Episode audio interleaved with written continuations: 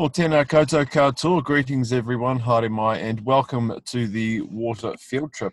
I'm Andrew, the Learns field trip teacher, and it's 9.15 on Thursday, the 21st of March. Just before we get underway, I'll begin us with a karakia. Whakataka tahau ki te uru, whakataka tahau, ki te tonga, kia mā kina kina ki uta, kia mā taratara ki tai, kia hi ake ana te atakura, he tio, he huka, ke hauhu, humia huia, taikia. Right, well, good morning everybody. Welcome to our final web conference for the water field trip. Right now, you're in an area called iZone, and we're in a vehicle. We're in an, an, Irrigation New Zealand vehicle. We were going to do the web conference outside, but it is quite breezy, and we didn't want to get affected by uh, wind so we're in a vehicle with Steve Breneger, and we've also got Shelly, the field trip teacher, in the back, who's filming on this field trip. And behind me, hiding, is Alana, who also works for Irrigation New Zealand. Uh, Alana has been helping us organise all the people and places that we've been meeting with and visiting this week. So it's a bit of a windy, cloudy day in Christchurch, um, but it's not raining. So that's all good. And we've got Eddie, Eddie the Fuel. He's been having a good time this week. So we've got Steve Breneger, and um, Steve uh, works for Irrigation New Zealand. And Steve, do you want to give us a bit of a uh, an idea about what you do and, and what you have done in the past? Because you've got some interesting an interesting background in terms of you know water use, I suppose. Yeah, so I'm the national technical manager for the irrigation industry. So it's a quite diverse role. Um, I, I, do things like create uh, education platforms, uh, education pathways, national standards for industry, um, and making sure that the, the, right information, the right science is filtering right down to, to farmers, but also upwards to policymakers and governments. So um, my background, I have a double degree in ag science and I'm an electrician by trade. Um, I grew up in far western New South Wales in Australia, so I'm, I'm an outback boy. I'm a sixth generation farming family. Um, so I know what farming without water looks like. Um, we've been in drought out where I come from for many, many years now, so water is very important. Thanks, Steve. So, really interesting um, thinking about the outback of Australia and an interesting statistic, I suppose you could call it, a number. Well, like in terms of when you were farming cows, you said you had what ninety thousand hectares. Yep. Yeah, so which is which is a lot of land, but it's not necessarily because you had a lot of animals. No, no. The the, the stocking rates are quite low in compare comparison to New Zealand. Um, you know, we might have say one or two cows for every 10 hectares here. We had one cow to every 25 hectares in Australia. Um, it, it's just we need scale because we we don't have the green grass and, and the the uh, uh, persistent rainfall, you might call it. Mm. So, what sort of things can we be um, talking with you about this morning, Steve? What, how can, where can we focus our questions? Because we've only got Steve. We've been lucky to have had two or three experts on every web conference this week. Um, so, what sort of, where can we focus our questions this morning, Steve? Um, you can pretty much ask me anything to do with the technical nature of irrigation, um, whether it's farming, uh, how the equipment is made, um, I'm, I'm considered a bit of an irrigation nerd, so there's, there's not too many questions I can't answer. Okay, well, that's good to know. So, just earlier, Barry pointed you guys who are here with us this morning as our um, listing schools, school participants in the web conference. Um, in the chat bubble down the bottom, you can click on that, and so there's a couple of messages there already, and that's where you can type your question. So we don't have a formal speaking school this morning, so it's the web conference will be directed by by you guys. So when you've got your questions, and just remember, sort of anything irrigation anything to do with irrigation, um, Steve can answer questions. But I just thought I've got some questions here. We've we've talked about um, uh, about you, Steve, and you know you, we've talked about the fact that you farmed in Australia. Um, how so? How has that drought affected farmers over there? Um, the, the Australian farmers deal, like many farmers around the world, drought is just part of farming. You know, we call it feast and famine, um, the swings and roundabouts in farming. But the, the difference in Australia is it's been so prolonged and prolific and so widespread. Um, from the, the, the, top of Queensland right down to the bottom of Victoria on the eastern seaboard. So it's it, it's not just one region. It's it's you know big vast swags of land now have been in many many years of drought. Uh, some have been in drought for eight nine years. Gosh, it's amazing. So so his farming is it is it reduced? Um, or just changed? It, it's just changed. People, you know, where where you used to farm for profit, now they're farming for survival. Right. Because farmers are farmers because they love farming. Mm. Um, you know, it's it's it's what you do. Um, and, and, many of these farmers are generational farmers, so the, the farm's been handed down from father to son, or you know, down to daughters and, and things like that. So it's very hard to just walk away from something like that. Yeah, yeah, especially when it's been in your family for so long. Hey, um, Barry's put a, uh, a question here in the chat pod. Could storage ponds fill with sediment um, from, for example, the Waimakariri if, if there's been a flood? Uh, sediment's a bit of an issue, but um, to fill the, the storage pond, it would take um, many, many, many, many decades to fill it with sediment. Uh, virtually impossible. Um, there'd be enough time between uh, filling and emptying and seasonal cycles where they could clean it and do things like that. Um, it'd be just a yeah. normal maintenance process. Um, in some respects, sediment is a very useful tool, especially for open channel and open race irrigation uh, schemes where the, the, the, sediment seals the, the bottom and lines it essentially mm. and stops a lot of the, the drainage at the bottom. Yeah. Uh, New Zealand has very porous soils. Um, but in other instances, a lot of that sediment will flow right through to the farmer's equipment and wear out pumps and, and get stuck in, in nozzles and in irrigators and stuff like that and become quite a nuisance. You have to actually flush it out. Yeah. So, but but filling ponds, no, that would that would take decades. Yeah. Yeah, because I sort of thought that you'd probably have some sort of filter that filtered that out before it got to the storage pond, but but there's very fine sediments that are suspended in the water, aren't there? Yeah, to, to filter sediment at that volume would be it, it, would be a horrendous cost. Mm. So you, would be looking at a at a, a plant the equivalent to the the freshwater plant in Christchurch. Okay. So it, it, yeah, you're, you're talking major investment.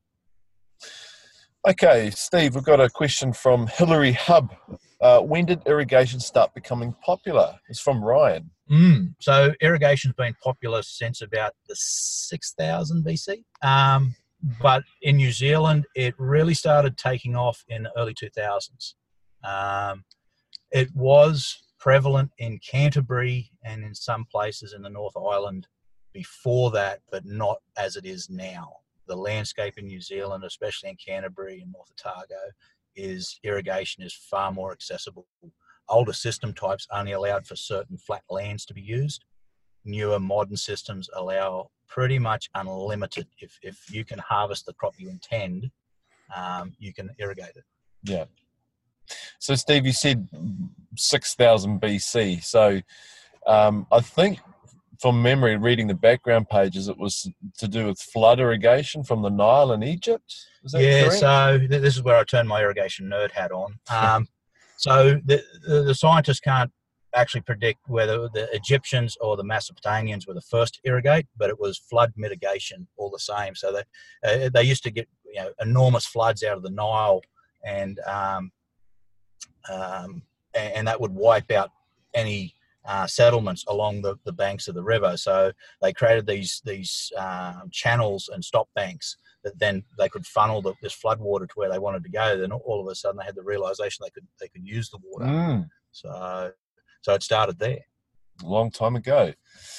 Um, Barry also asked the question about the reliability of electronics that control irrigators. Um, is there are there any issues with maintenance? Um, like like anything uh, in the electrical trade, we, we say there's only there's only so many flicks in a light switch, um, and that that is electrical systems world over. Um, there's a maintenance schedule that must be um, carried out, and, and it, that, that schedule's actually part of a standard or a regulation that says, you know, um, if you have a toaster in your uh, staff room at school, you the, the, the, school has to have that have, has to have that tested and tagged to say it's safe every mm. 12 months. The same applies on farm. The farm is a workplace, so there's, there's rules and regulations around some of this stuff. And is that, I guess, also because you know electricity and water aren't necessarily a good combination. So, well, that, that's the reason I, I, I changed my profession and went from agronomics, dealing with crops, to uh, irrigation because I thought, why why not mix, you know, water and electricity together? It sounds cool. Well, uh, well, I guess there is a relationship because we, we generate electricity with water. But yeah, yeah. So no, look, it, it's it's it's one of those things, especially with modern irrigation systems, where you have um, you know 400 volts, um, which is very unforgiving, and water in a in a steel structure. So the people that work on these systems are actually highly skilled because you, it has to be safe. Yeah. So. And I've seen um, it's interesting driving around this area. It's irrigation's obviously you know a, a big thing. Um, solar powered irrigation. I've seen signs for the. Yeah, um, people are tapping into that at the moment. The, the problem with solar is batteries. Now, mm. now solar's not as clean as people would expect it to be, and and most of New Zealand's something like 82 or 87 87% of New Zealand's um, electricity grid is um, hydro supplied. So we're very green powered anyway. Mm. Um, Huntly only kicks in in times of need, so the, the coal power up in, in uh, the North Island. Um, so it's when you um, put solar on, you, you, solar will not produce enough power on demand. Um, so you actually have to rely on batteries to, to store the excess energy and then discharge it. And and it's the battery side. When they wear out, there's there's not a great recycling point past that for the, the, the waste. Yeah. So so solar is, is, is something that is developing, and the likes of Elon Musk and Tesla and, and those companies are, really pushing the envelope what we can do there. But it still comes back to the batteries are not that uh, reliable right now. So. Yeah, no, I just thought it was interesting seeing that and how, how that compared. Um, does Canterbury farming produce anything that relies on irrigation that is grown nowhere else in New Zealand and is important to, to world food supply? Ooh. Um, we we don't grow anything odd that the, the world the rest of the world doesn't. Agriculture the world over, it's, it's horses for courses. Some crops grow better in, in certain places around the world. Um, so, is there anything Canterbury's known for? Oh, dairy. Uh, dairy is is king in Canterbury. Something like fifty two or fifty four percent of Canterbury is um, under dairy. Right. And, and, the predominant reason for that is risk. We have very uh, variable seasons here. We can have a, a really long hot summer, or we can have a, a really short mild summer. Um, if you grow certain crops that don't like either of those scenarios, then the risk to harvest is is quite great. Grass is is really really robust and hardy. Mm. Um, you can't stop a cow eating grass, um, so the, the, the production system is a very low risk. It was interesting though, and have a look at the videos by the way too from yesterday when we went, when we went to Damon Summerfield's farm. It was interesting talking with Damon because of the fact that he grows a whole lot of different things. And I was surprised when he started listing the different things that he he grows and he rotates crops. He doesn't grow the same thing all the time in, the paddock. But there were seed potatoes. He showed us some grain, some barley and wheat uh, that he's been growing. He's grown mustard seed, cabbage, kale, um, grass, and he's got grass for seed that he that goes overseas for golf courses, and then the grass is then eaten by lambs. So it was really interesting the diverse, um, the diversity with crops with which Damon grows. I thought that was interesting. Yeah, look, um, once you have irrigation, you're not locked into any one particular land use. Mm. Uh, and and that, that's that's a bit of a misconception that, that, that dairy uh, that irrigation just equals dairy in this country. It's it, it still comes down to individual choice of what farmers want to grow. But the farmers like Damon, uh, you know, they grow up to twenty or thirty different crops in one calendar year, Mm. um, and, and they're very engaged. And, and that, those guys like that cropping style.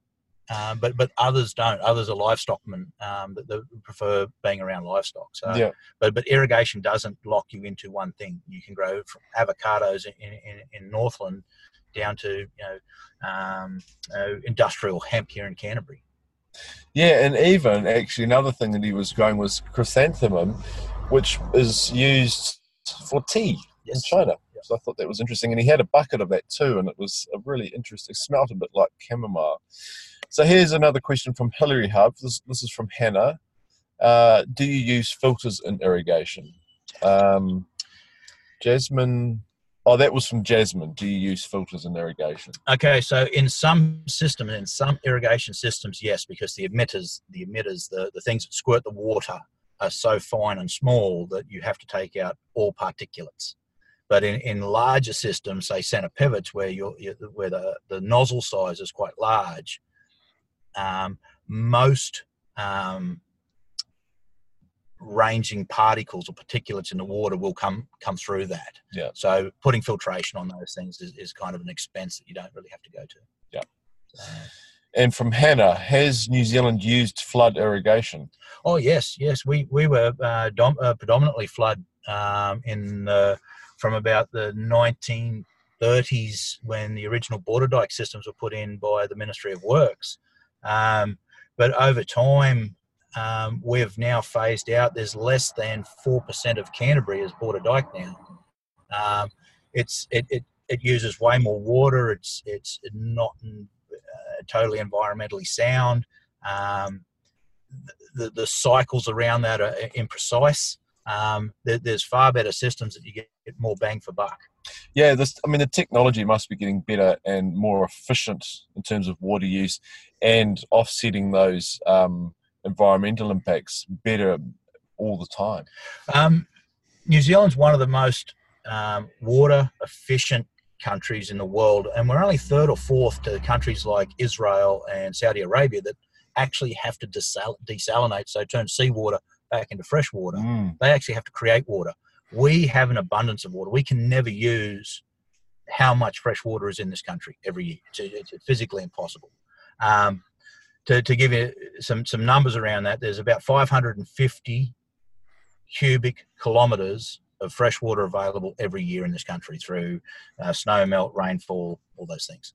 We use 10 cubic kilometres of that every year.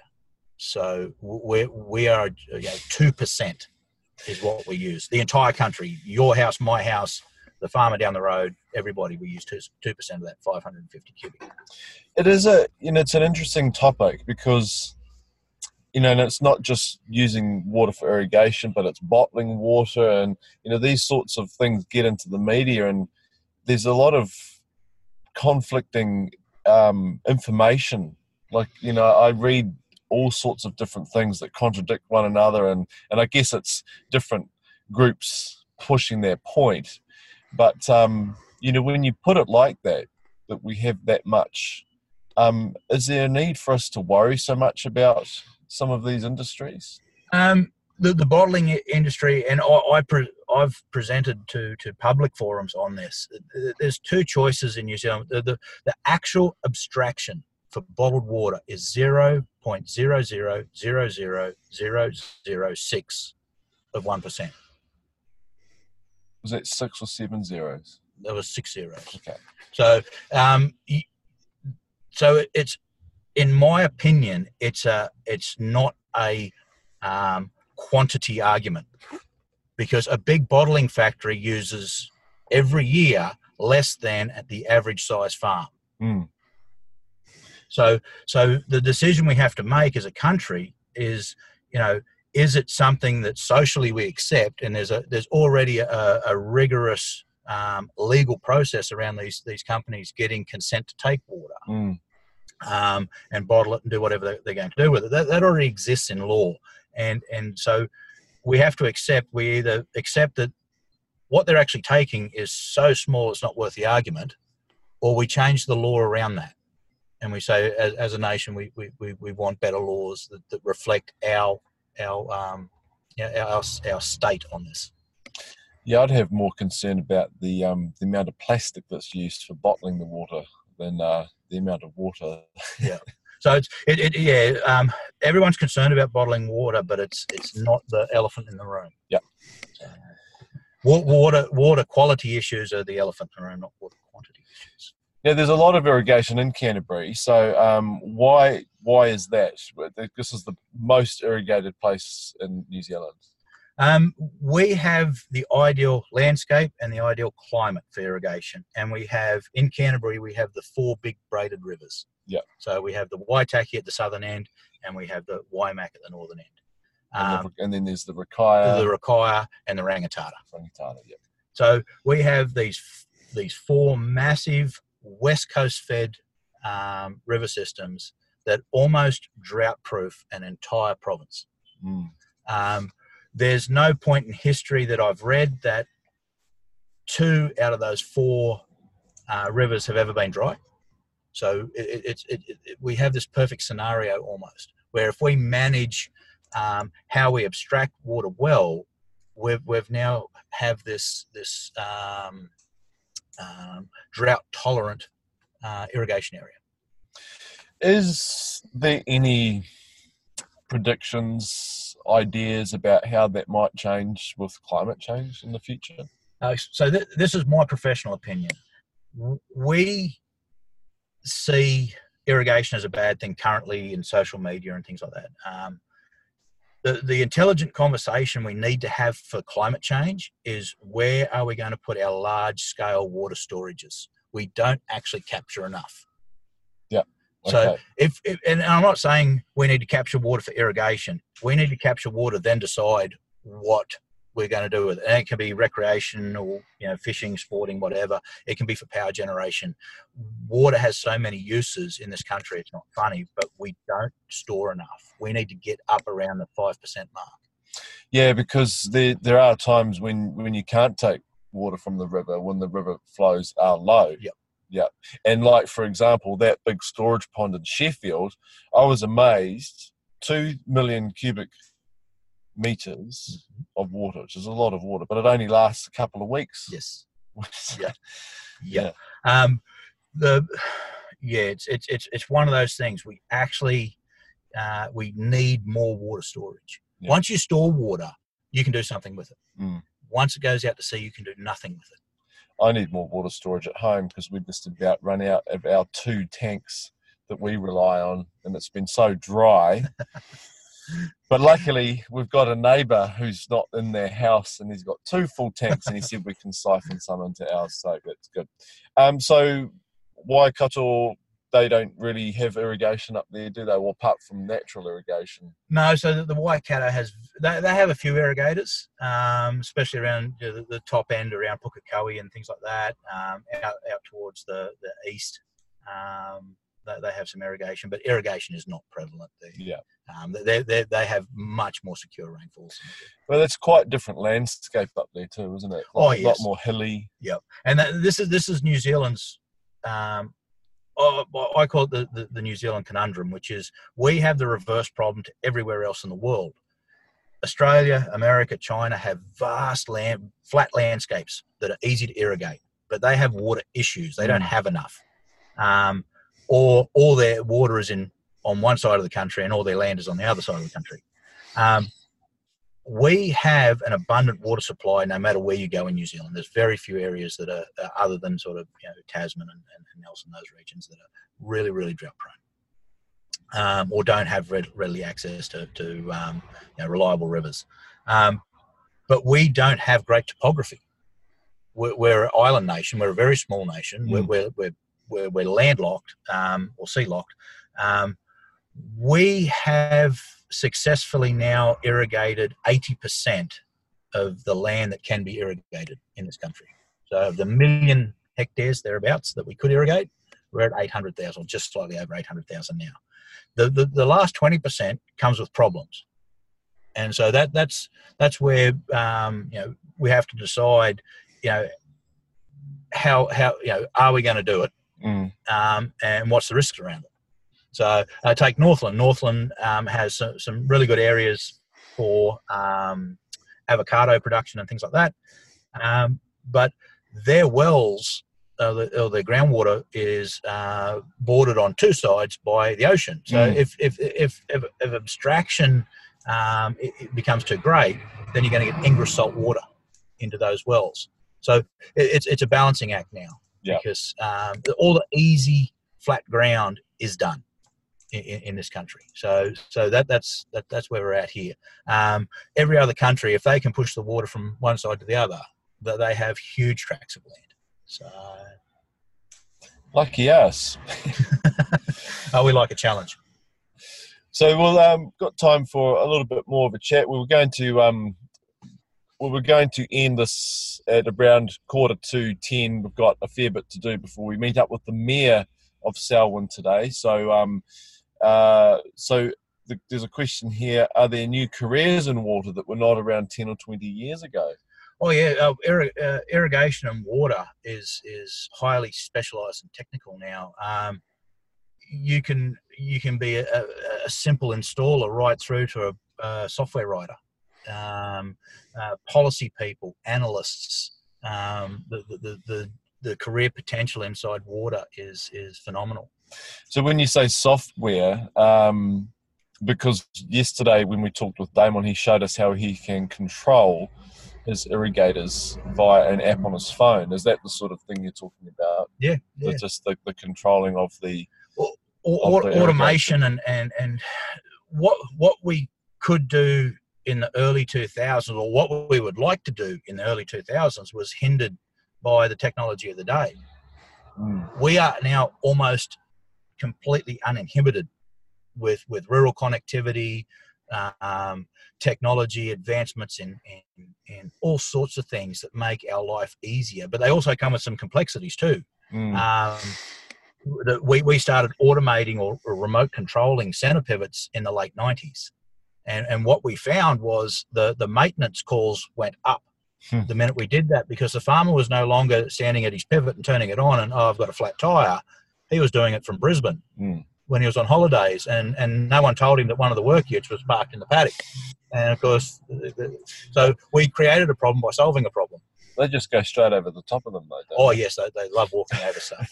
Um, so yeah, but no, so so technology especially now drives our, our industry because what we what we expect, uh, uh, socially and, and and from a business economically, we expect bang for buck. We expect every drop of water to count Mm. to turn into yield, and you can't do that if you don't measure it.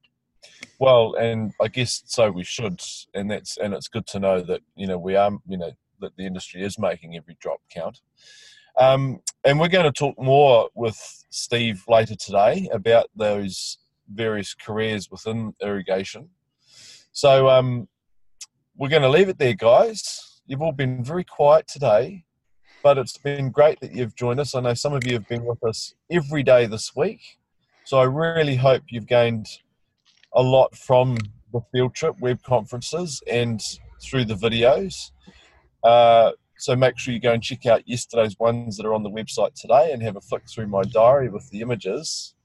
And um, we'll see you on the next field trip, which is in a couple of weeks, not far from here, looking at biodiversity up in the high country wetlands. So hope you can join us for that one. But in the meantime, how about you all um, unmute? Oh, and this is also available as a recording later as well, this web conference. So um, feel free to access that. But how about in the meantime, you guys unmute and all say a big goodbye. There's lots of waving. You can unmute. See you guys. Happy Samoa. Thank you. Why did you do that? Why did you do that? Oh, yes. Thanks, guys. It's been great having you on the web conference.